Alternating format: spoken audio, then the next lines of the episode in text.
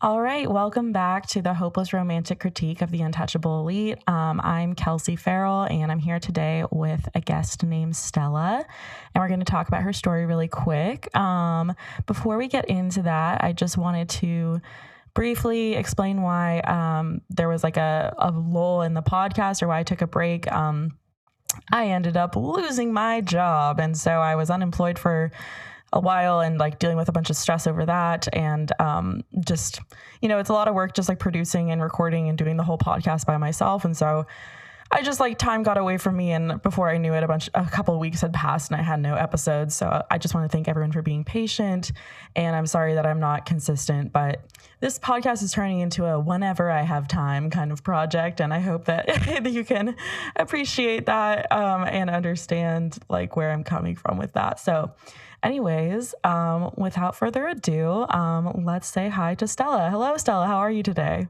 Hi, Kelsey. I'm doing. Sorry, my dog just barked. Oh my gosh, that's the good. worst timing.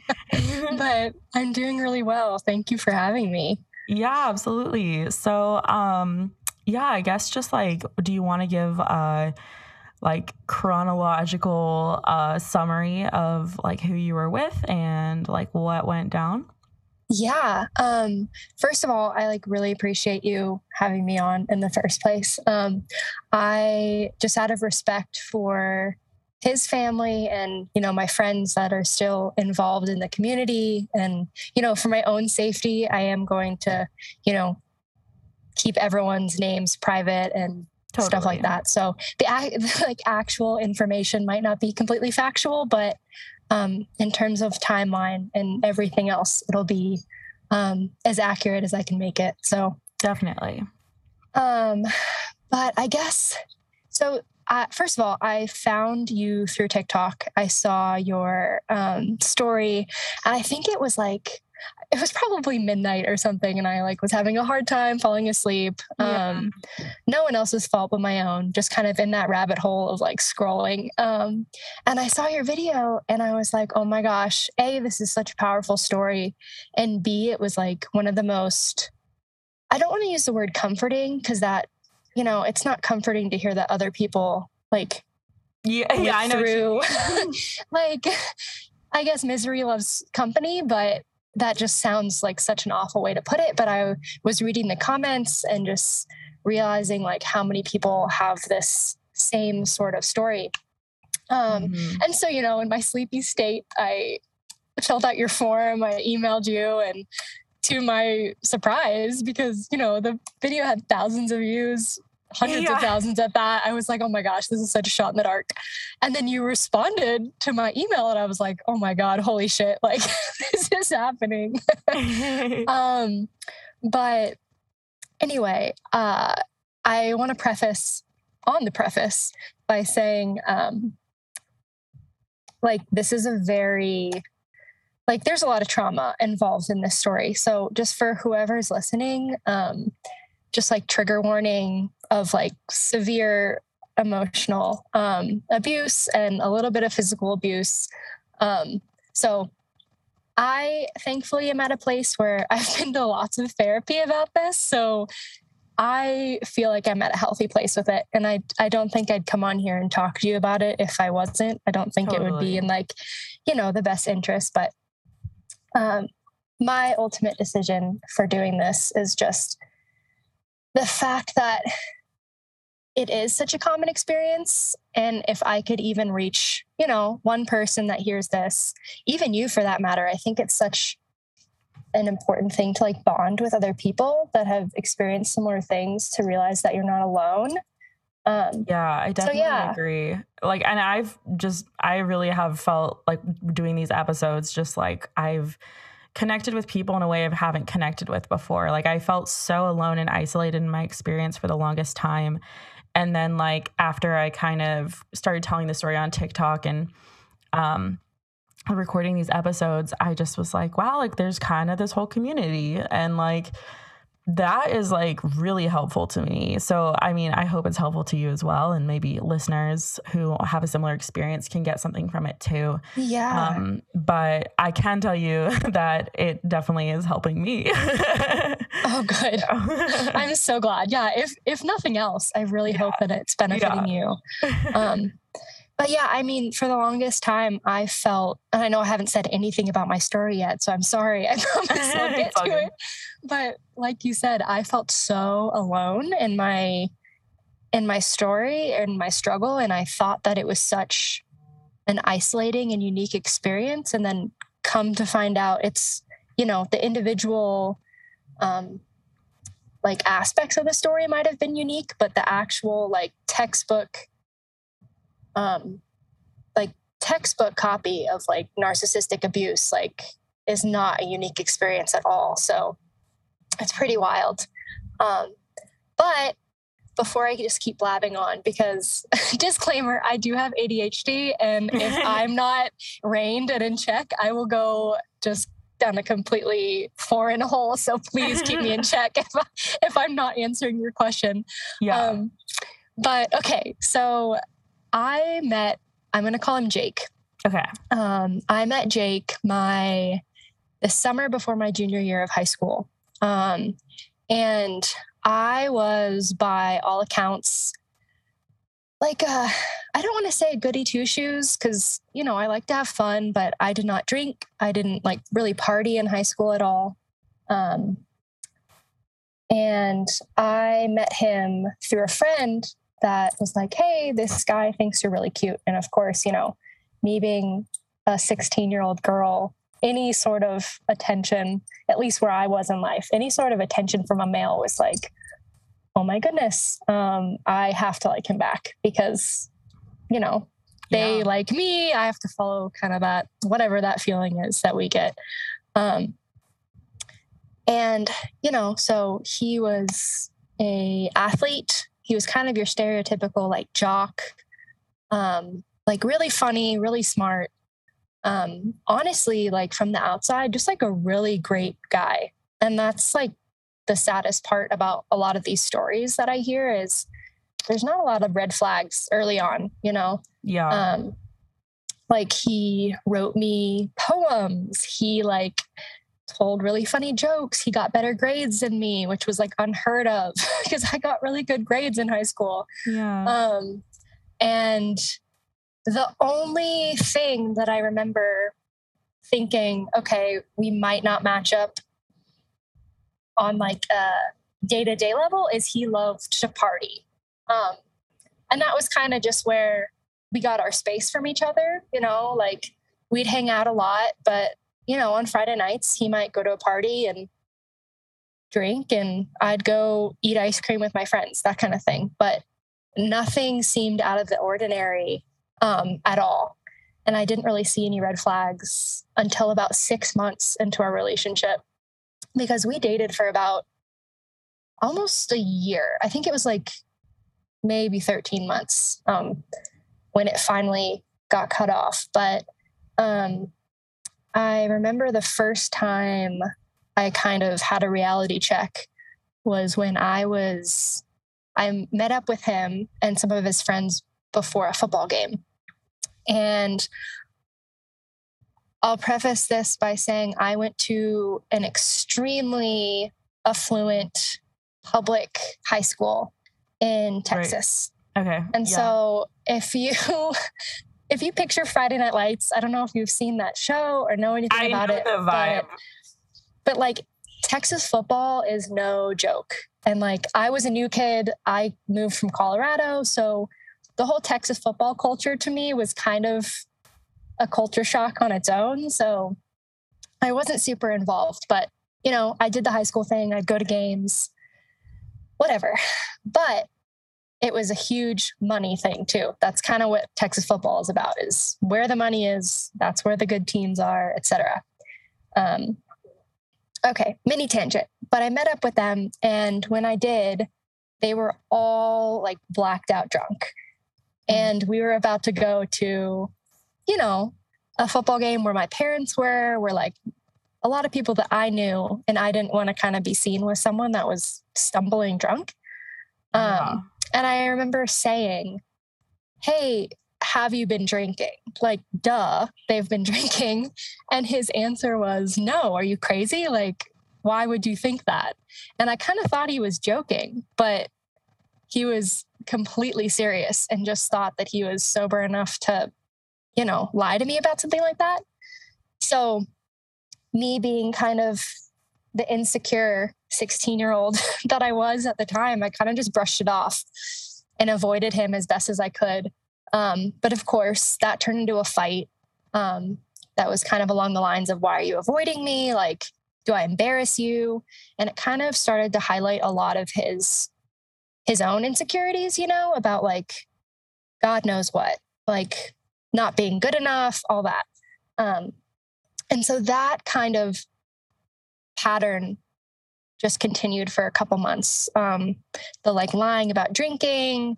There was a couple times that I was suspicious about like maybe him cheating on me, but I never could really stand up for myself enough to like get to the root of it. Mm-hmm. Um, and then finally, like I said, I was from Colorado originally. So I went out of town during Christmas um, back to, you know, my hometown. And that's where we would spend holidays and stuff like that. And so uh, it was around New Year's. I think it was actually on New Year's Eve because we were at a New Year's Eve party. And I was just with some of my friends from home. And, you know, he was out kind of doing his thing. And I remember telling him, like, hey, I'm going to this party. Like, you know, I'll talk to you, you know, do your thing, whatever. And next thing I know, I have like 40 missed calls from him because I had set my phone down for maybe 30 minutes. And I am freaking out. I'm like, oh my gosh, like, is there an emergency? What's going on?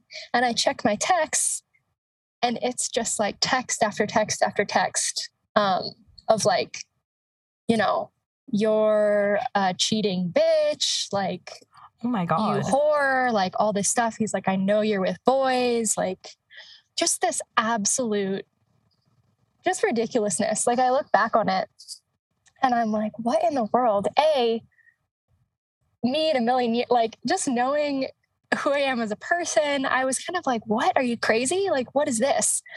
Um, so I remember I called him because I was like, is his friend? Because I had no baseline of like what a toxic relationship looked like. I was like, oh, his friend stole his phone. Like, I was just so naive. Um, so I give him a call and he answers and he, he's visibly, or not visibly, but like audibly just trashed, like so drunk.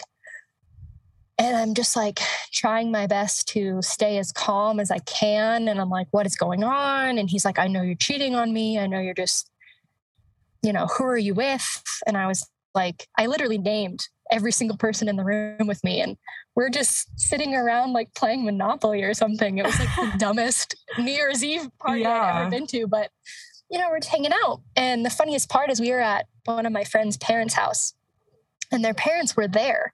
Um, and his dad, who is one of my like dearest parents' friends, like he's like a second dad to me, essentially, was like, Is everything okay? Because I was getting visibly upset. And um, Jake on the phone was like, Is there a parent there? Like, put them on the phone. I need to make sure you're not lying to me. Oh my and God. I was like, Kelsey, I was like so scared. And so I was like, had no backbone. I was like, okay. Um, and I walked the phone over to the dad and I was like, I am so sorry. This is so embarrassing, but can you just tell him that like I'm here and like that what I'm telling him is the truth? And he was like, Yeah, I guess, yeah, I'll, whatever you want me to say, like I'll say it. And um, so he talked to him on the phone for, you know, no more than like 45 seconds.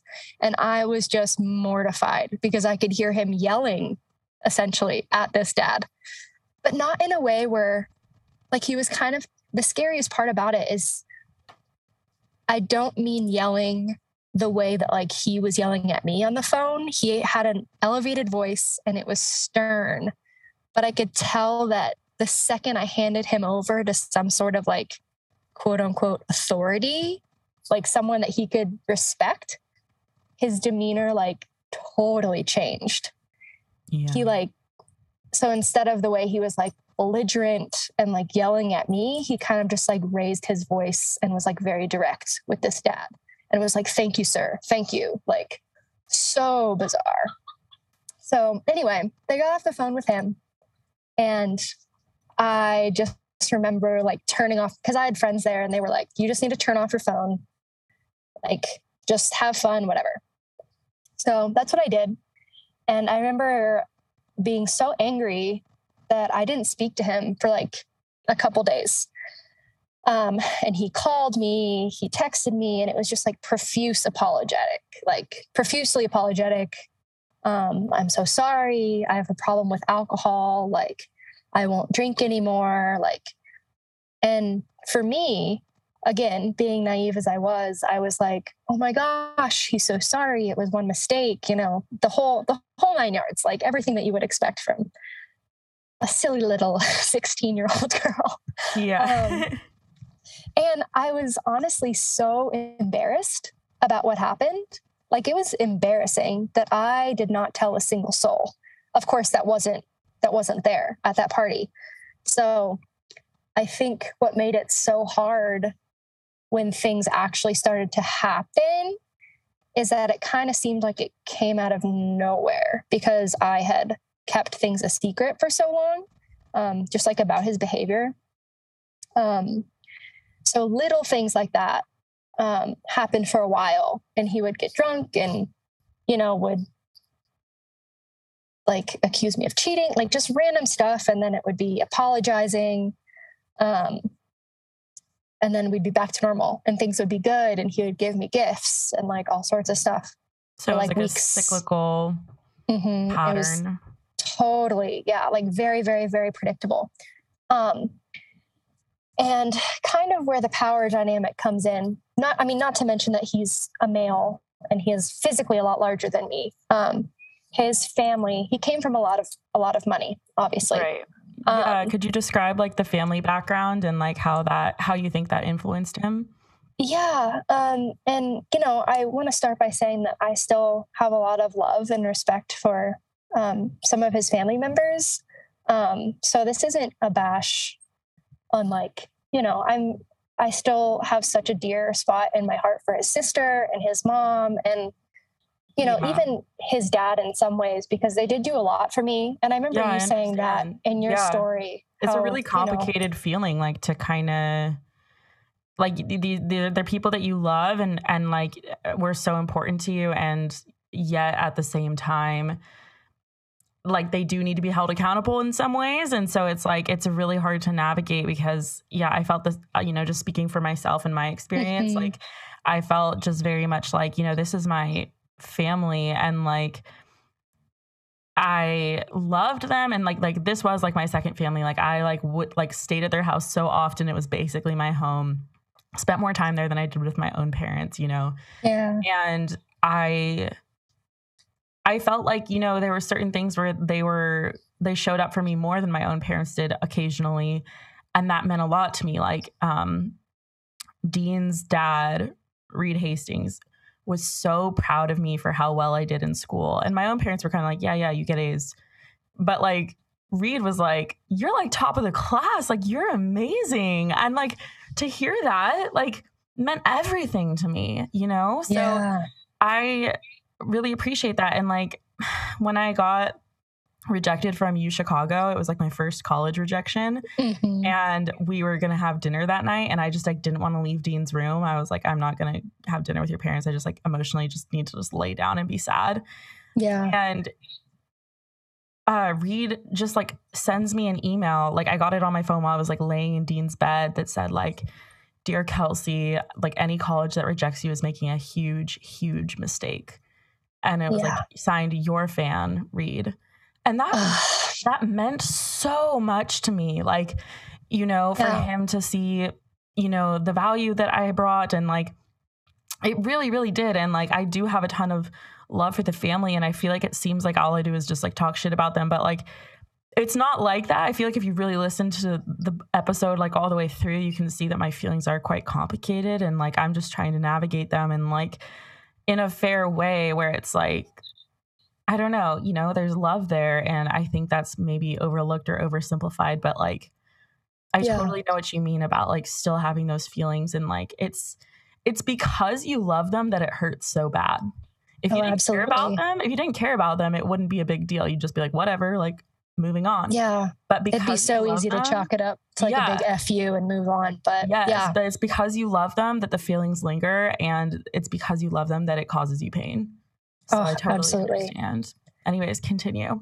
No, I mean, I couldn't have said it better myself. Um, like you said about, you know, them giving you support more than your own parents at certain times. Like I definitely felt that way. Um, I mean, I love my parents and they're so great and they've provided for me so well. But in certain areas, like they are very conservative. So when it came to things like, you know, premarital sex or like even being curious about certain things, like um, Jake's parents were definitely like a resource for me in that area, and they felt like a safe space. Um, Yeah, yeah. so I had a very parallel, very parallel experience. yeah, and I think that's why my bond to them was so strong at that time because you know, as a hormonal teenager and like navigating all that hard, hard stuff, they were there, and you know, so again, I, it's it's so convoluted. Like there's a lot, a lot, a lot of hurt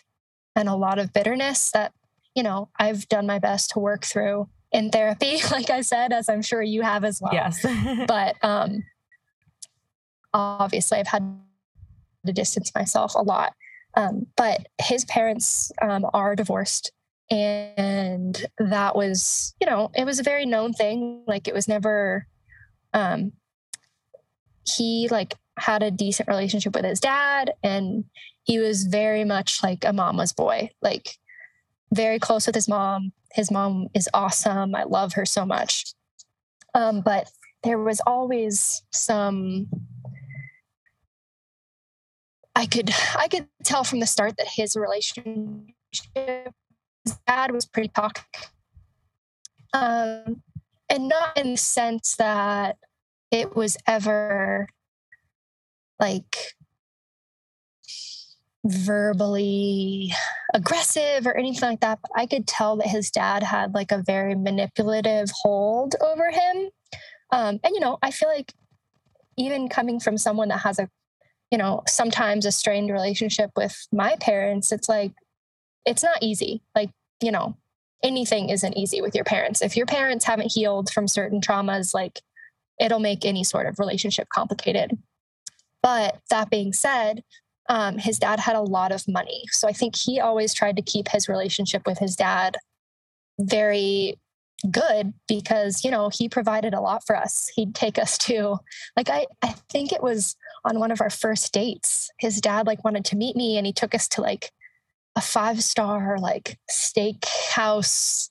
And we had, like, a four course meal and, like, it was it was crazy. His dad got very drunk at dinner, which I remember thinking was super weird and uncomfortable. But at the same time, my parents are kind of conservative and I had never, you know, experienced that before. So I was Right. also very intrigued by their lifestyle because, you know, I lived in a pretty affluent community, but I I didn't have money like that. Like it just it wasn't a thing. I I have four siblings. Like, you know, my parents make fine money, but it spreads pretty thin when you have all those kids and stuff like that. yeah. So um his dad, I feel like I'm rambling again. I apologize, but No, it's all good. um, where it gets extra complicated because money is one thing, but his dad is a um, criminal defense attorney.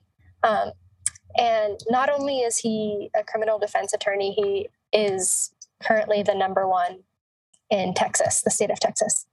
Um, so, and again, for anim- anonymity purposes, um, I don't know if he's the current. I don't.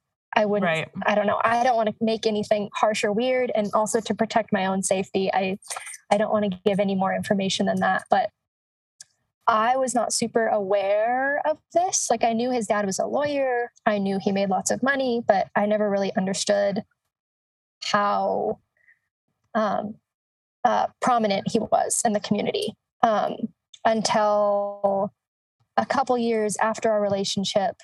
Um, I found out that he, you know, had defended a kid from our class that was charged with rape and a couple athletes that had gotten in trouble with similar things at school. And like that just completely squashed, you know, it, it, again, it was really hard for me. I kind of had to relive all of, all of the trauma that I had felt.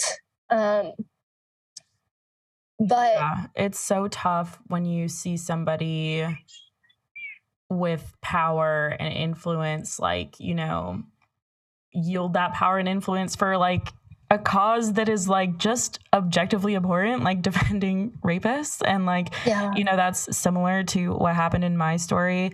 Um, you know, the family basically chose to defend and support their nephew mm-hmm. um, in his, you know, with all the allegations that were against him.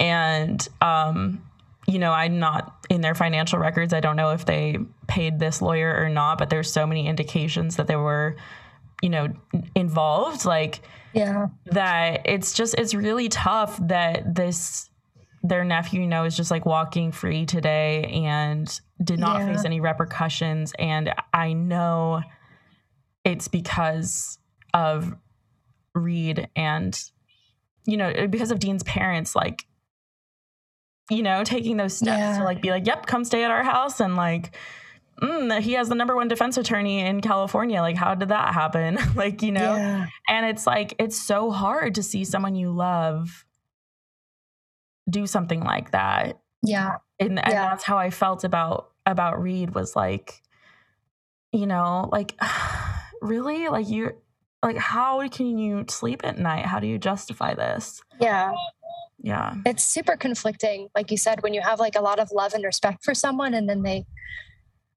you start to realize that you know they're the way they present themselves to you might not be you know who they are or you know a whole a whole host of other things. Um but similar to how you feel about reed's cousin um towards the end of our relationship um, well, all, all throughout our relationship, um, I had had some, let's just say our sexual relationship was very,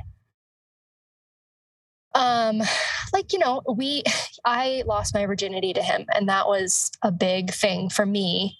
Mm-hmm. Um, as someone who, you know, that that meant a lot to me and for some people it doesn't but to each person it's like unique and their own experience and for me that was a really big deal um, and i remember being really hesitant about it and him saying something like well you know i'm i'm a virgin too so like we can do it together and it'll be awesome and i just remember feeling super like coerced into it and then coming to find out that he actually was not a virgin and he had just, you know, said that to basically get me to sleep with him. God, that's awful. Um, yeah, I mean, it was, it was pretty, it, was awful. I don't want to say it was like the, the straw that broke the camel's back because I put up with a lot.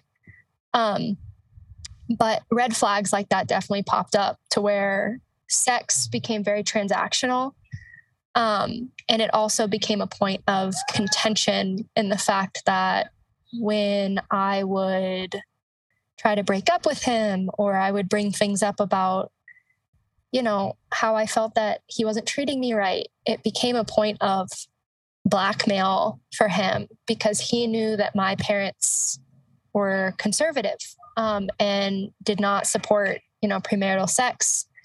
And he was pretty I don't want to say he was close with my parents, but you know, he respected my parents and he was over a lot and he like would text my dad and all sorts of stuff like that. And he would always pull the, well, you know, I could easily just tell your parents X, Y, and Z and all oh sorts God. of stuff like that. And of course, me never wanting to disappoint my parents, let alone let them know that I was having sex. Like for whatever reason, that was the end all be all for me. I would have rather died than have them yeah. know that.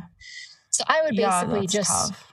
bend to his will. Anything that the second he would bring that up, I'd be like, absolutely. Okay. n- Never mind. We're good. Um, and that alone um, really started to wear on me. Um, that year, I developed an autoimmune disorder because I was so chronically stressed. Um, and so we dealt with a lot of like sexual issues. And there was a time where his anger just seemed to get so like well, the scariest part is his personality in my eyes really shifted very quickly it went from like every couple months something would blow up to every day something would tip him off or yeah, escalated. yeah, like anything. I could wear a skirt to school and he would text me, not even directly to my face. He'd text me and say I looked like a whore that day. And we're still dating at that point. Like we Oh are my still God. boyfriend and girlfriend. And I felt so trapped in this situation where I A was embarrassed. So I wasn't really telling a lot of my friends about it. Um, it's actually how I got close to his mom, which seems really fucked up. Like, but I would go to his mom and be like, how should I handle Jake? And she would be like, oh, you know, and I mean, looking back on it, this is was super unhealthy, but she would be like, oh, you know, he just struggles with this. Try doing this. And so I would, I'd be, you know, patient and I'd be kind and all sorts of stuff. And it was just, it got to the point where he would start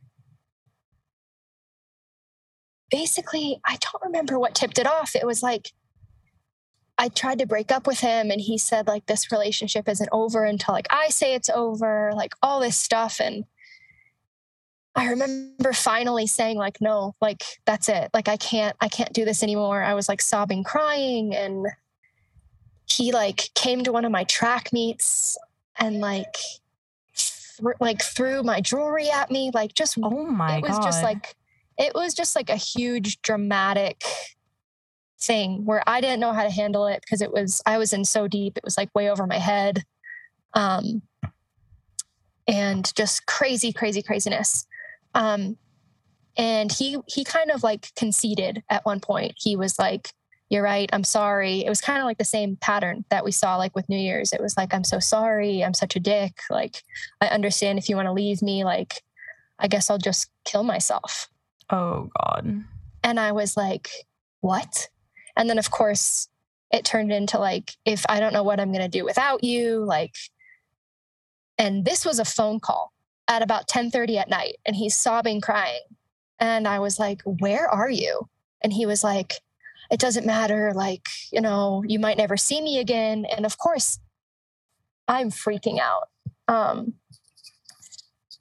so I took my car and I drove to where he was. And he was sitting in his truck on the edge of a forest and just sobbing like inconsolably sobbing and i was like you need to tell me like what's going on um and he went from sobbing crying to just like stone cold anger in like a matter of seconds That and it was so like the most unsettling. frightening. At that point, I was like, this kid has meant like there's something going on that is so far above my like capacity. I to yeah, I just like my brain could not handle what was going on. And I told him I was like I'm going to call your mom. Like I, you need help and he at that point took me by the shoulders and sh- like grabbed me so hard and goes, "If you call my mom, I will kill you." And I was like, I I literally at this point I'm just like in shock. I and he like pushes me up against his car and I hit my head very hard on the back of his car. Um and I remember him getting in his car and closing his door and driving away at midnight. And I'm all by myself in a dark parking lot in the middle of nowhere, frankly. And- Yeah. I drove home, um, went to bed, and the next day at school, I was like throwing up. I was dizzy. And it was during my soccer season. And I chalked it up to, or I this I told everyone that I had gotten a concussion from a soccer Yeah. game. Yeah.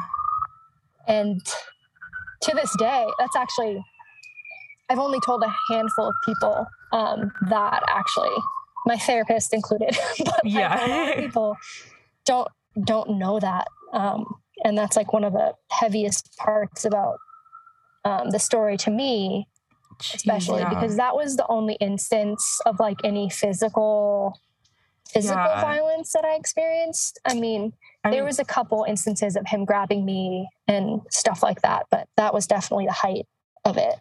Yeah. Um, First of all, I'm just so sorry that that happened. Second of all, it oh sounds oh gosh, like thank you. it sounds like also like it would have just escalated because like the situation was already escalating like with the emotional abuse and like the, the threats right like the and that, Yeah. that threat of like killing you like obviously was an Yeah. escalation and Yeah. it sounds like it would have just gotten worse and worse you know yeah, if you totally. Continued to And- continue to be in that relationship so It was. i mean that's yeah, awful i'm so It sorry was so bad. Oh, I mean, I really appreciate you saying that. Um, it really, it was awful. I'm not gonna lie. Like, and I felt so alone in it because I was so embarrassed at how out of control it had gotten. Um, that finally, one night, I um, was sitting up in my room, and at, at this point, I had gone to my school guidance counselor because we were in a lot of the same classes together. Um, and it had turned into like him, you know, texting me during class. Like, if you look at Jack again, like all fucking make your life a living hell. Like, oh my god s- like stuff that you know just didn't make sense and then you know he'd go into the hallway after class and like fist bump and like laugh with his friends so to like an outsider perspective i know that he had yeah he had framed me at least to his friends who a couple of which at this point in my life have actually apologized to me like have reached out and you know apologized for wow yeah. frankly bullying me like you know like like bumping me in the hallway or just like stuff that seems like petty like just like petty Yeah. stuff but honestly like was breaking me in high school Yeah. like Yeah. Oh, totally. I mean, I So had I- a horrible bullying experience in high school also and like kind of like a almost reverse of yours. Like I was being bullied by other kids and then like Dean like my boyfriend was like the only person who would talk to me and like the only person who would like be there for me. And so I became like super dependent on him because he was like the only soul at that high school who Yeah. would eat lunch with me. Um but like I know what you just just say like I know what you mean of like really petty stuff happening Mhm. but like Yeah. it is just soul crushing. And it's like it's kind of dumb. And like looking back i'm like what a it, like such a silly thing that that person did. But like at the time it was brutal. And like i understand why it hurt me so much because it was like you know you're at that very sensitive t- time in your life. And for you obviously like you were already you'd already gone through it so much just with him individually and then Yeah. to have you know his friends pile on i mean i think that would just make the isolation part of the experience just that much more intense. Oh totally.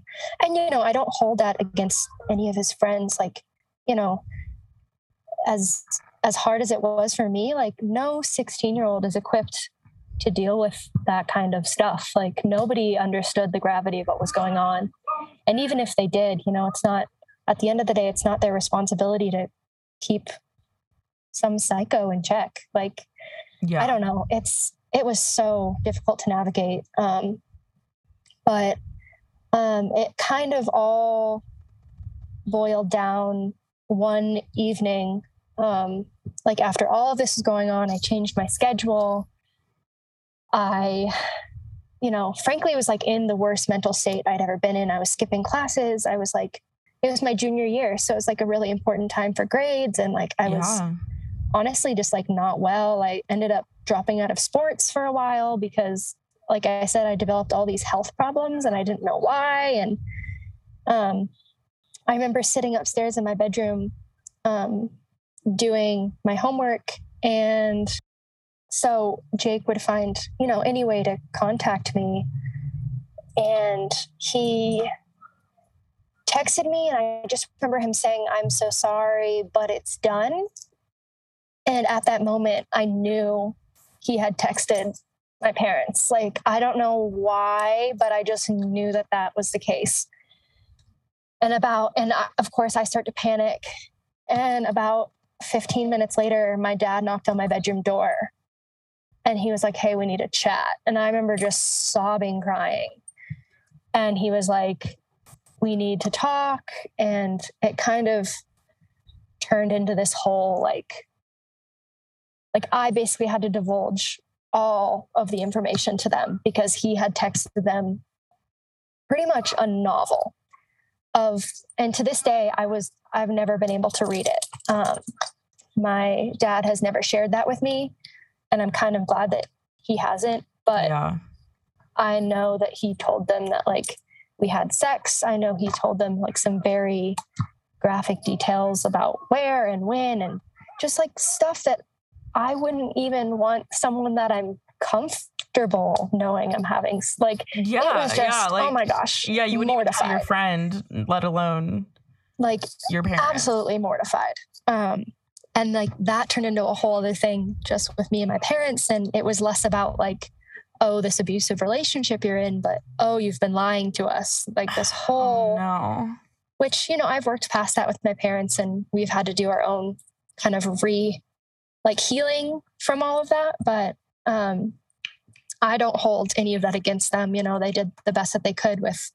And to be fair, like I was lying to them about everything. Like I was not being truthful and I was scared and all sorts of stuff. So, but you know, the next day I went to school and he was there. And I just remember like absolutely like I couldn't, I just didn't go to school. I just stayed in the locker room all day.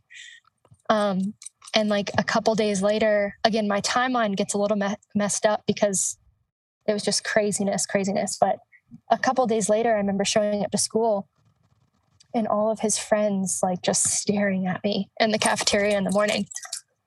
And like everyone, and again, you know, from my perspective, like everyone was giving me dirty looks. I don't know, like who knows, but I remember going up to his friend, let's call him Connor at this point. And I was like, what is going on? Like, where is Jake? And they were like, like, no thanks to you. Like, he got shipped off. And I was like, excuse, like, what? Like, oh my gosh, I need to back up. I missed a huge part of the story. Oh my gosh, I need to back up. Okay, okay. So he he did go he did go missing from school, and I'll get back to that. But a couple days after he had completely blackmailed me to my parents, my friends like had a sleepover for me because again, a lot of them didn't know what was going on, but a lot of them knew I just had a really bad breakup and it was kind of just like a classic like girls night, you know. We did movie, mm-hmm. whatever. And the whole night he was like incessantly texting me again. Like being like, "Where are you? Like we need to talk, blah blah blah." And I just shut off my phone. I just one of my friends took my phone and was like, you don't need this. Um, and so we had a great night. I went to bed and I woke up in the morning and I needed to be home by 10 a.m. So I got up kind of early and I went to go drive home and my tires on my car were flat. they had been slashed. Oh my God. And I immediately knew because I had turned on my phone and gotten all the text messages. And he's like, I'll find you. Like, you're going to regret ignoring me, like all this stuff. And so I didn't know whether to call the cops or call my parents first. Yeah. And so I called my dad and I was like, hey, um, can you come pick me up? Like, the tires on my car are flat. And I just remember him being like, You are kidding me. And I was like, No, I'm not kidding. And he's like, well, we can't come pick you up because your mom's tires are flat as well. so he, and to this day, I mean, I can't say to this day because I have not spoken to him in a long time, but he denies this. Um, and he said that his friend, quote unquote, Carlos did it. And like he made up this fake person and said that he hired this guy to come slash our t- like all of this just insanity. Like insane insane insane stuff. But like we my my parents were like do we press charges? And i was so scared. And i was like i don't so my dad called his dad and they had a conversation on the phone. And i remember his dad sending me a text message that said like i love you and i care about you but i will go to the ends of the earth to defend my son. Oh my God. and i was like we can't press charges. I told my parents i was like we we can't like and that is one of my biggest regrets is i really wish that you know something would have happened because i just i mean he he could be in jail. Like he really could be in jail. And it's hard for me to think that he's just um you know again it's such a complicated feeling because i have so many good memories with him and i know you said this about you know dean too but like for all the hurt that i have in my heart it's like i don't want to see him like living a bad life you know yeah. um, so flash forward a week and he disappears from school. And I don't know where he is. And none of his friends know where he is. Um, and I reached out to his mom and she wouldn't talk to me. She wouldn't answer my calls. Um, his dad wouldn't text me back. And finally, like one of his girlfriends, um, like told me that he had gotten shipped off to one of those like like wilderness rehab facilities. Like in the middle of the night where they just like hire people to come take you away. Oh away. my God.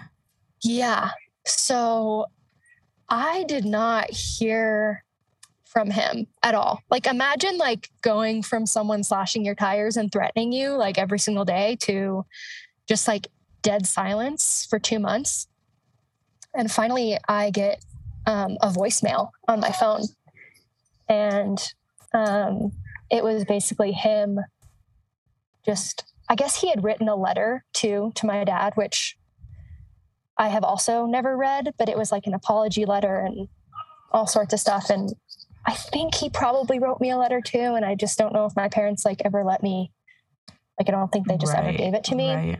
which honestly in hindsight is was probably the healthiest thing to do. But he had left me a voicemail that was like two minutes long and it was basically just like a huge apology and about how he just needed to get sober and that he had been doing methamphetamines and just abusing eh, like basically any sort of drug he could get his hands on and i was dumbfounded i had no idea he was Yeah. doing drugs um Yeah. Oh my God. but like looking back it makes so much sense like it was so like his behavior was so erratic it was just like i mean and again like my therapist and i've walked through this so many times it's like you can't blame the behavior on the drugs. It only like enhances you know what his his tendencies that were his tendencies.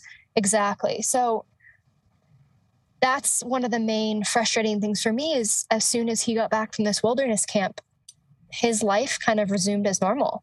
Like he switched schools but he remained friends with all of his friends. Like he was sober and everyone was so happy for him you know like it was like oh you So know he almost got this like hero arc.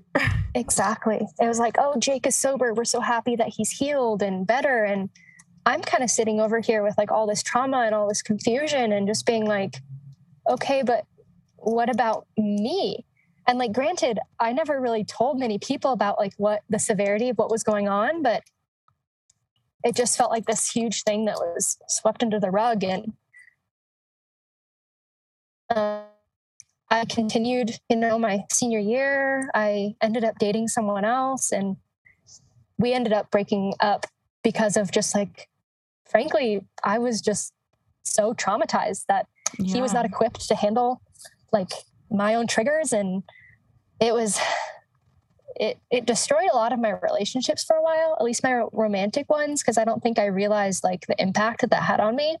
Yeah. Um, and it finally came to this point where I hadn't spoken to him or any of his family, frankly, for like two years. I was in college and um, I was in a sorority at the time, which that's another story all on its own. Not totally proud, but. and we were all sitting one night watching TV and um, we were watching the late night show with James Corden. And he had this segment called like Strangers on the Street or something like yeah. some like set up dating show or whatever. It was like a tiny little segment. And I only think they did a couple of them. But all of a sudden, I see Jake on the fucking TV. and I was like, what the fuck? Like, that is like I, the most triggering thing I can imagine. Like, I Kelsey, I cannot tell you. I went into full, like, no, not even a transition, like full panic attack. And all of my friends were like, what is going on? And I was like, oh, I dated that kid in high school. And they were like, okay, crazy ass, like, your ex boyfriend's on TV. Like, and I was like, no, you don't understand. Like, and that was the first time I had told someone, like, in college, kind of about my experience. And that in and of itself was kind of healing. Um, but you know, seeing that was just crazy. It was a wake up call for me to like, hey, get help because it was just not not good. Like my reaction yeah. thinking back to it was a little bit scary. Um, yeah. But then also again to like see him on this platform being kind of like praised for being like this good looking bachelor um, yeah. And let alone like part of the segment, they like went through his social media, like with the girl that they had set him up with to like oh, stalk no. him or whatever. And I was in a handful of like the photo, like they had blurred out my face, but like I, it felt so violating because yeah. they made some comment about like, oh, this girl shows up a lot. This must have been an ex. And I was just, and he just like laughed. And I oh. was like, oh my God. Like just terrible, terrible. Yeah. Um, so yeah. And yeah. at that point, I remember going because part of the reason why I had not heard from him in so long was his dad, part of like our legal agreement, I don't know, whatever you want to call it, was his dad made him block me on um, all social media. Um, mm-hmm. So, like, it's kind of I don't know if you watch Black Mirror, but it's kind of like that blocked episode of Black Mirror where you I don't actually I don't watch Netflix, but oh my gosh, I'm so sorry. Of course you don't. Oh my gosh, literally I'm the worst. no, it's so funny. I know. It's just like oh. it's, it's, honestly, it's kind of funny that, that this happened and, and is recorded because like the, that's how people don't realize yeah. how frequently this comes up. Like I have these conversations. Literally, like, have you seen? And then I'm like, no. Oh my God. You're like, but at least I can be oh honest oh with you about why I haven't seen yeah. it instead of just being like, oh, I don't watch much TV. Like, yeah, I, God. I just like for me. I mean, I don't know. Maybe at this point, I would be better at handling the the triggers that come up with it. But yeah. um like for a while, like right after the breakup, it was very triggering. And I started to have like I a bet. lot of paranoid thoughts about it because it was like mm-hmm. there would be like a storyline that would be like weirdly parallel to my life. And I'd be like, they're they're mocking me. Like this is something intentional. And yeah. I would get like really creeped out and really unnerved. And it just was very upsetting to me. So I just like stopped freshman year of college. I was like, I'm not watching yeah. this anymore and um I haven't tried to since. Maybe I could try again and maybe it wouldn't be as bad. Yeah. But I don't really feel like a deep need to like make totally. Netflix part of my life. You know what I mean? Yeah. I mean, I mean, you have to do what's sucks. best for you. Yeah, it kind of sucks to like miss out on pop culture and stuff like that. Um, but yeah, I don't know. But I I don't know. I'm still trying I'm still trying to figure out like, you know, how I want to navigate that and like if I want to watch it or not. But I think just for me it's like the more I can avoid my triggers, like the better it is for me. Totally. And like, yeah. Um, yeah. So, but anyway, just a little, little tangent. Oh my gosh, I'm so sorry. Oh, it's all good. No, I, oh. like, it's, I know your apology is sincere because I know you understand, like, yeah, like what it's like to have a trigger. And so, like, totally. you know, yeah, but, yeah, so, but so it's, it's you on, on literally everything. Um, so, and you know, me being curious, like I I have searched him multiple times. I would like go on friends' accounts and be like, "Can you?" We've all see, done like, that, yeah. it's like there's no beating around the bush at this point. Like, of course you're gonna stalk your exes, um, and there was just nothing of him on the internet anywhere, um, like nothing. So I think for a while, it was like this this thing that I couldn't even heal from because I felt like there was no closure at all. And I, Mhm. I remember you saying in your story that was like the hardest part for you is like you just didn't feel any closure. And that's so real. Like, Mhm. and then to just like have it kind of a reopened wound in such like a public setting that I had no control over was like Yeah. very, very weird. And I remember going on Facebook that night and like going to his dad's profile because I was still friends with his dad on Facebook. Oh and gosh. that felt kind of like a power move in and of itself. It kind of felt like, you know, and I could be wrong, but it, it really did feel like he was trying to kind of keep keep tabs on me yes. in a way. Yeah. Because yeah. every once in a while, you know, he'd like like my stuff and I'd be like, how dare you? Like, but at the same time, like you said with, you know, the Hastings, like I still had this weird like desire of approval from him. So yeah, like yes, yeah. So I then, like, like, you had to like, do I, well. Like I bet you had yeah. like conflicting feelings of like, oh, he liked my post, like, oh, he cares about what I'm doing, and he he's happy that I Mhm. like, I don't know, won my track meet, graduated college, whatever you're posting about, and totally. then at the same time, it's like this is so uncomfortable. There's so much Yeah. history here that it's just like so, like, how? Why are you pretending everything's normal? You know? Um, Totally. Totally. Yeah, I feel that. But and I wish, I really wish the story ended there and I could just be like, okay. And that was it. And I never saw him again or never talked to him again. Yeah. I like it's so crazy. And I've again I've had multiple because for a while I just thought that like I was going crazy. I was like, why does this still affect me? Like, why is this happening? And I've had multiple therapists just be like, what the hell? Like, what is going on? Like, why is this so crazy? And I was like, you and me both, sister. Like, I, I couldn't tell you why this is just so insane. But so that happened. And, um, you know, I had to go to therapy. I like really had to work through a lot of stuff. And in the meantime, I started dating someone else, um, who I'm engaged to now, which is Oh my gosh. great. And Congratulations. thank you. I mean, I'm so thankful for him. And we have had, I'd be lying if I said it's been the perfect relationship. I mean, we're at a great place now, but because of my past, like we had to work through a lot, a lot of things because, you know, I was triggered by, you know, someone raising their voice or someone like Yeah. grabbing my arm, like just things like that. Um, but we were about two years into dating, probably. And I remember I'd gone on a girls' trip with some of my friends from high school. And one of my really, really dear friends um, is like really close family friends with Jake.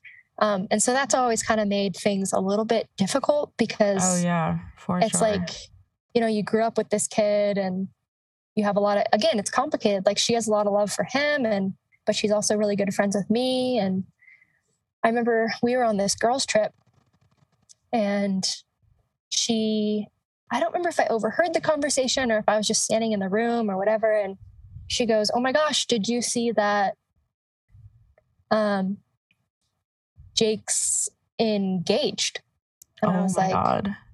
oh, oh yeah, uh, no way. And they were like, yeah, it's to that girl that he met on the show.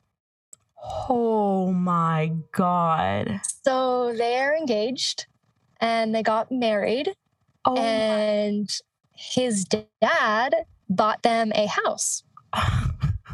Which, Kelsey, this is the worst part. Just hold on with me really quick. It's Okay, like okay. that, that in and of itself, I was like, I was like, holy shit, like, do I message her? Like, do I tell her? And then I was like, no, like, I was like, I hope he's actually changed. Like, I don't Right. know. I, like, so many things were going through my head. Like, um, so I am at this point still friends with his dad on Facebook. and he posts this long thing about how proud he is of his son and his new wife and how he's so happy to buy them this dream house um, on let's just call it Smith Street.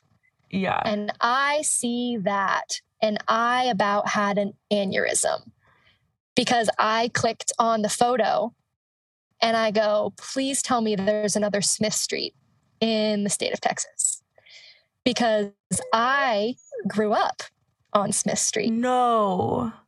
And it is not a big street. It is a very like secluded, tiny little, maybe a mile long street on the lake in Texas. Oh my God.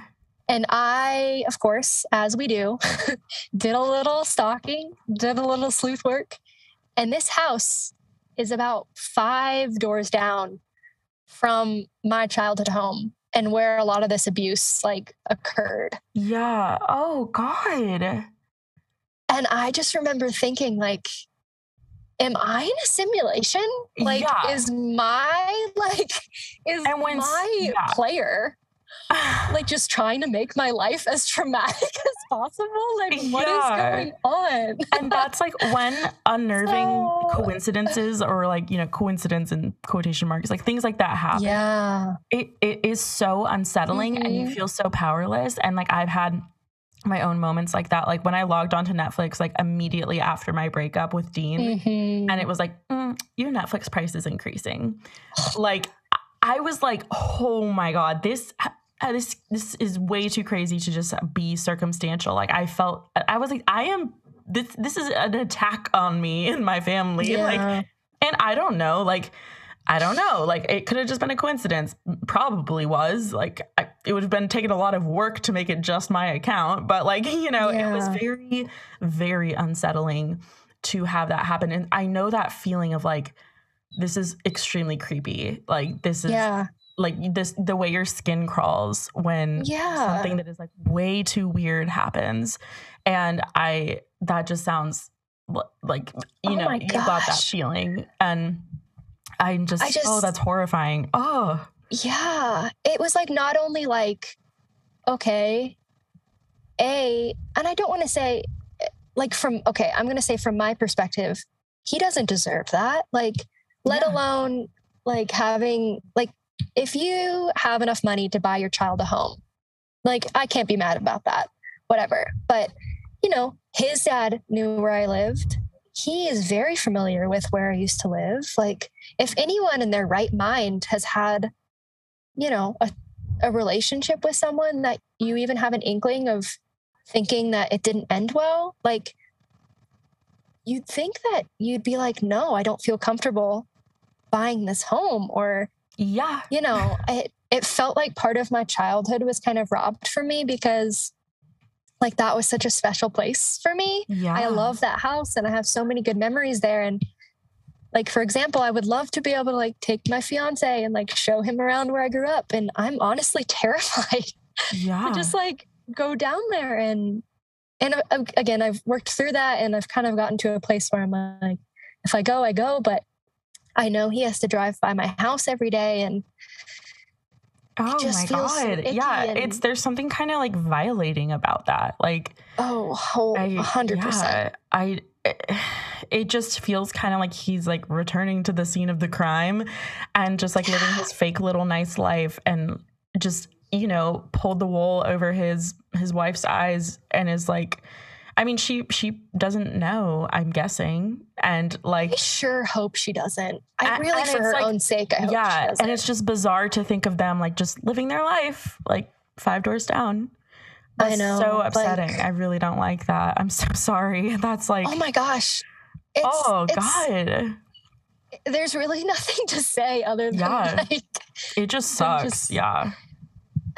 I, yeah, I don't really, there's nothing to say about it. It's just like a fact and it's really weird. And I, that's the part of the story that I feel like I've come to terms with most of it, but just the fact that that is so recent Yeah. and that like I have such a soft spot in my heart for like where I grew up that there's just a lot of bitterness there still. And again, like I don't wish misery on anyone. Like they're living this high life and that's great, but it does hurt. It hurts to see for sure. Yeah. So, yeah, totally. But gosh. Yeah. Um if I could just interject and ask a question here. Um, yeah. Oh my gosh, I've been blabbing. Please. no. Yeah. No. First of all, thank you so much for sharing the whole story. And like, it's it's interesting. Like, obviously, like our stories are different and you know go down different paths in terms of like what we dealt with. But you know, there's mm-hmm.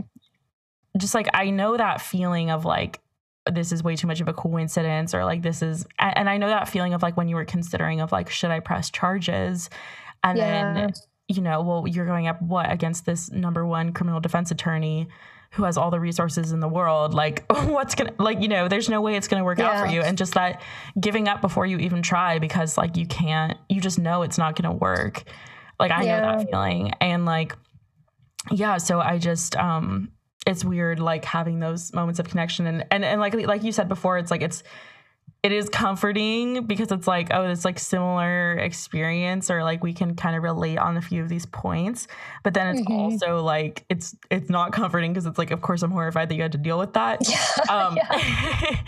but i guess just like to bring in more like the power dynamic and stuff of yeah. like his wealth like do you think that um like did he ever like make a point of saying like oh well my dad will just like get me out of this or like something like that? Like did he ever kind of pull that card or was he just kind of more yeah there were lots of times in the end when you know he was making certain threats about like i'll make your life a living hell like you'll wish you had never like like there was a time where I remember we had gotten into an altercation like at school. And I remember I got so mad, like actually mad. One of the only times that I really like screamed at him, like I just lost my mind. And he like turned ice cold and like looked at me and he was like, You're gonna fucking regret that you ever did that. And I, that was the only time where like I was like, Oh, he can hurt me. Like he is going to hurt me and I remember him saying, like, and no one will ever know, like, I'm untouchable because he basically said, like, I'm untouchable. Like, no one can oh hurt me. God. Like, literally the, would, the word in the title of this podcast. yeah, untouchable elite. I and I think, like, I think, like, the only other time where it was I mean, again, it was like it was almost eight years ago, Kelsey. So like it's been yeah. a long time. It's hard for me to remember like specific things that were said. Yeah, like, it's also hard to remember I, like traumatic memories. Like I have yeah. issues with my memory, like s- severe issues with my memory, not remembering the order in which things happen. Mm-hmm. Sometimes like chronology is hard for me to determine and there are some conversations that were so like burned in my brain like I know they're accurate but like then I'm just like, did the like I'll I'll try to just remember like God, like when did when did I start to feel uh like hmm, something is off about this relationship yeah. and then I can't pinpoint it. Like I I have a hard time like deducing from my memories like where it shifted and like I also spent so much time going over my memories in my mind mm-hmm. like or my my fond memories in my mind for comfort that um because I would I, I don't know, it was a complicated thing. And when I was without him, I was sad. And so I would just think, oh, happy memories, like happy memory of this, happy memory of that. Yeah. And I would like, I mean, I know this is unhealthy. Like, I'm not trying to say this is a great thing. Disclaimer. I feel like I'm going to get comments that are like, what the hell? But like, I would, I would sit there and I would just like imagine us together. And I would like go back to a memory of us like hanging out in his pool. And then I'd be like, what if like he said something really nice to me and I would like yeah. imagine him saying something really nice to me. And then over time I would go back to that memory and then I'd be like, wait, did he say that or not? Or did I make that up because yeah. I was like trying to comfort myself and trying to like insert words of love into his mouth that he did not actually feel for me or maybe not i don't know i can't make claims about like what he felt but like you know just like i would try to comfort myself with like imaginary declarations of love and now yeah. like looking back at my memories i can't differentiate like which is real and which is fake my bad memories i didn't really mess with that much, but like my good memories, I would like just pour over them over and over and over again.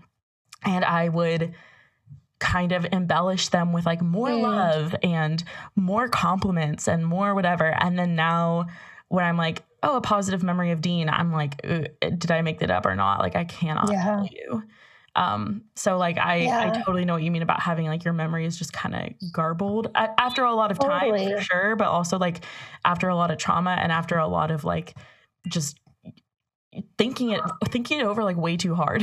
hmm Yeah, I mean, I mean that totally, I totally relate to that in the sense of I've kind of struggled with the idea that oh, am I? Is this even truthful? Like, are my memories Mhm. correct? yeah. Like, am I? And I think a lot of that comes from like on it, just gaslighting. Like I was gaslit so hard right. as I'm sure you were as well. And not only from him, but from the community a little bit. And I can't really hold that against yeah. them I- because they were yeah. being gaslit too by Jake. So a lot of my kind of, uh, you know, struggles now are, oh, I'm being dramatic. Even in my day to day life, sometimes I'm like, oh my gosh, maybe my like interpretations of events are just embellished or, you know, whatever that may be. But like yeah, you said, I know I, what you mean of like the community kind of gaslighting you because like anytime I complained about my relationship or just tried to be like I'm struggling, like I'm struggling with the power dynamic, I'm struggling with like his father saying such and such thing. People would be like, "What are you talking about? You're so lucky. You're so lucky." Mhm. Like that was such a thing of like, like, oh, you dated a rich the- guy? yeah, Like, you're living the dream. like, what do you mean? Like, oh yeah, Yeah. boo hoo, you dated someone rich. So I never got any, like, I guess sympathy or like, you know, people who really were there to listen. Like, it was Mhm. constantly people just saying like, actually, I'm going to invalidate your experience. Invalidate, invalidate, Yeah. invalidate. And that was very, I feel like that was where most of the gaslighting for me came from was just like, trying to tell a friend, trying to talk to someone I about the situation, like trying to share and just people constantly saying like you're the luckiest person in the world. Like how dare you even say that this is bad? Like um Totally. which I don't know if you like if that was like part of what people said to you, but like I mean I'm I, I feel like sometimes the people are like, but you seem so happy. It seems like you guys are so cute together or something like that. But Totally. Yeah, I think a lot of I think a lot of the confusion came from he was such a good manipulator that like we would have a lot of issues behind closed doors and then you know whether it was like to his rugby team or his friends he would be like oh my gosh she is so dramatic she is like you know x y and z like i can't attest to everything that he said but i had a good friend in college that went to my high school and I remember confiding in him about this story and he just like got tears in his eyes and he apologized to me for having certain thoughts about me that he had mm, yeah. you know collected like from that experience like someone who I saw as a good friend he was like I'm so sorry I believed like a lot of those lies about you I kind of thought that you know you were just really bitter about a breakup and I didn't realize that all that was happening. And that was a Yeah. really, like, as something that seems like it would be kind of a healing thing, that was like really hard for me to hear because right. I thought that, you know, if one of my good friends felt this way, I can only imagine how like other just random peers Yeah, felt yeah. about the experience. Um, so yeah, that was hard, but it is interesting to see how different people have different perceptions of, you know, events and you kind of just have to be true to yourself and your own experience. And I think that's the biggest takeaway is like only you know your truth and like it's it's so easy to second guess yourself but if as long as you're taking care of yourself and you're really like doing the work to heal like that's all you can do is to trust Yeah. yourself and to like trust your gut um, and that's been the biggest thing for me in this whole process is like honoring my my hurt and like honoring that you know people are going to take advantage of you but that's not your that's not your problem yeah. because you know you and we were both young when these things happened to us and the majority of these kind of toxic relationships like happen in people's teenage years where people are very vulnerable and like you know we're just doing the best we can and yeah. some people have argued that for like the male perspective too like i remember having someone um, in a college class i like gave a i was in a speech class and i gave a um, a speech on domestic violence. And I remember one of the guys, because I remember saying, like, you know, as a teenager, you're just doing the best you can. And he said, well, wasn't your boyfriend just doing the best that he can? And I was like, oh, no, no, no. yeah, no. He was doing the worst that he could. That's a whole different thing. yeah, totally. Um, goodness. Well, yeah, I, I, I think it's like uh, yeah, I, I feel like looking back, I'm like, why did I like why was I so naive? Like I, I, I ask myself that a lot. Like I'm like, how did I just like enter this relationship thinking it would be fine, like with no uh, like appreciation for like what this power dynamic would do to us? Like how did I think like, oh, it'll totally. be it'll work out?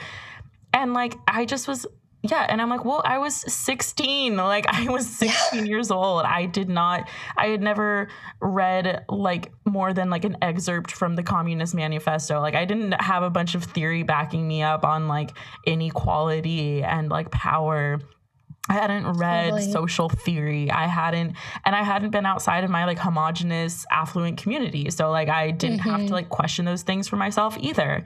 So like you know yeah. this was my first real like slap in the face with like this you know issue in society. Like yeah. this is you know a societal issue. This is a political issue. This is a socioeconomic issue. You know, and this it just uh, my way of like learning about this just had to be very very personal and totally. um that just kind of was like I just didn't know what I didn't know because I was 16, 17, 18 years old, you know, yeah. over the course of this my story.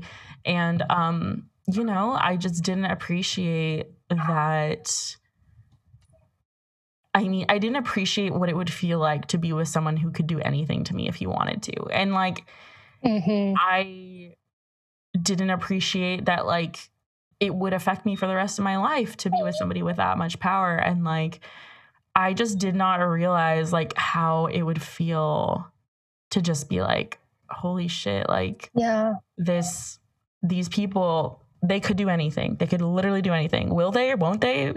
Is there a tendency? Like i mean that's another question but like just that feeling of powerlessness is like prevalent no matter what. So yeah. yeah. Um, oh my um, gosh I mean, it's it's crazy. Like, oh, sorry, no, go ahead. you you go ahead. I was just gonna say, like, apart from you know, like the toxic relationship, that was one thing. But thinking about how you know someone with a drug problem, when they have money, can just kind of go get like wished away to some like nice fluffy rehab facility and you know come away as a hero for getting sober. Like in another case, that could very well be you know, a kid that ends up on the street, like a kid that oh, ends up yeah. dead because they don't yeah. have the resources. And like that was kind of a wake up call for me too, because I've had a lot of friends, um, and I can't say close friends, but like friends that I knew from childhood and like all sorts of stuff that have, you know, passed away or overdosed. And it's just a crazy thing yeah, to think about. People in your like, community that the power dynamic. Yeah. Mm-hmm. Yeah. Yeah. Think about it in that way too is that just with a little bit of power and, you know, resources, like your story can be completely shifted um, yeah. into like a hero story instead of like, you know. Yeah. It would, whereas the opposite is like, oh, it's degenerate. Like, like, yeah. I, totally. I totally, I totally think that's, that's, um, yeah. really sadly very common. Um, yeah. And like celebrities have like drug problems all the time and then they're still, employed and doing their thing and like all this stuff and like you know and they just go to their little rehab center and yeah, yeah. it's it's like and it's not saying like oh they shouldn't have the resources of rehab. It's oh just oh my gosh like other not. people other people need that too. And like we need an equitable society where people can get treatment you know regardless of their situation. And the way we've like criminalized drug use has like really you know contributed to this as well because it's like criminalizing poverty and it's yeah. a whole you know that's like a whole issue in and of itself but yeah and then i also wanted to say like so you're like the third person I've talked to on this podcast. Mhm. And you, every person I've talked to is now in like a happy relationship. Like, yeah. except me, except I me. did. Oh my gosh, I was gonna say I did And- notice that from the two other girls. yeah and it's honestly like it's it's kind of encouraging because it's like hey like there's healing to be found or like there's there's you can move on and have this like be in your past or like you can you know create a new relationship with a new person and like create new happiness with a different individual and that's like really encouraging to hear but like i guess i wanted to just ask like Yeah. what was the turning point for you to be able to like date again and like how did you like do you have advice for like dating Um, again after like going through just like a horrible horrible crazy relationship breakup experience Yeah. you know what i mean No, that's a really good question. Um, I think a lot of it for me was just having to like own my own issues. Like, you know, you can you can be really hurt and still have to like own your own problems because I think for a while, like, you know, I was a victim of like a really terrible situation, but I had this kind of victim mentality when it came to, you know, relationships. It was like I could do no wrong kind of a thing. So any guy I'd, you know, start talking to or like be in a little fling with or something, I would immediately get triggered and just write it off as like, oh, they're a terrible person. They don't deserve my time. Um, but in reality, it was more so that like I just hadn't healed and I hadn't owned up to like what I needed to, you know, work on in myself, which, you know, in a way isn't fair because I mean it's it's life, but I think for me it was just really putting in the work and going to therapy and working with my partner to be like, okay, what is the root of this? yeah and how can we move past this together i think that was a huge thing was finding someone that was mature enough to sit with me in that um in that trauma yeah. and not take responsibility for it but take some responsibility for being in a relationship with me um, yeah. and i don't know it again it does take a special kind of person like my partner now is like the just light of my life. He is so special. He is just like Mhm. amazing. And like he's had his fair share of trauma too. So i think just having to work through that together um yeah. and on my own as well. But right. I think like if you're not, and again, I'm only speaking from my personal experience. um, yeah. But for me, until I was healed, um, I wasn't able to form any sort of healthy bonds with anyone. Um, yeah so whether that was friendships, like I've made great friends in college and stuff, but I look back on a lot of them and I think like the way I made that friend was so like like toxic just Mhm. because I wasn't healed myself and I let people walk all over me and I didn't have any boundaries and until I kind of came to terms with my past, I I just couldn't form healthy relationships like of any yeah. kind. And again, it wasn't anyone's fault. It's like they none of them were equipped to handle my trauma and I wasn't equipped to handle anyone else's bullshit either. So yeah yeah it's it wasn't easy and I don't think there's like a clear-cut answer, but as I think just staying true, like I said, to yourself and like really putting in the work yeah for you. confronting for your yourself. yeah yeah and confronting your issues definitely Yeah. um well we are running out of time um but I just wanted to say thank you so much, Stella, for sharing your story. And um, I mean, yeah, that was a crazy one. I'm so sorry for everything, you know, that was that you had to endure. Um, but I really appreciate you like sharing it. And I also really, you know, admire the fact that you've been able to come so far, like in, in spite of it. And like, it's, it's just like so encouraging to hear like, oh, yep. And now I'm engaged and like, I'm able to talk about this without crying and like, you know, that whole Yeah. thing. So yeah, just thanks so much for coming on the podcast. And, um, yeah, thanks for everything that you shared. Thanks for the advice that you gave just now. Um, and yeah, do you have any final parting thoughts? Yeah, I mean, I just I would love to just a say thank you to you. Like likewise, I I really want to just send you the best um, energy and you know just luck with your own healing journey and you know watching out for yourself. And I just think you're such a funny and like talented human being, and the fact that you're giving you. like this platform to not only like heal yourself, but to like just have other people talk through their stuff and hopefully make it a healing journey for somebody else. Um, that's such a cool thing. And I think we need more honest conversations about this stuff because I think they say like one in six teenagers um, will find themselves like in a toxic relationship or in an unhealthy power dynamic. And like that's something that obviously needs to be like have a light shown. So I think you've, yeah. I mean, it's really cool that you've been able to do this. So just thank you. And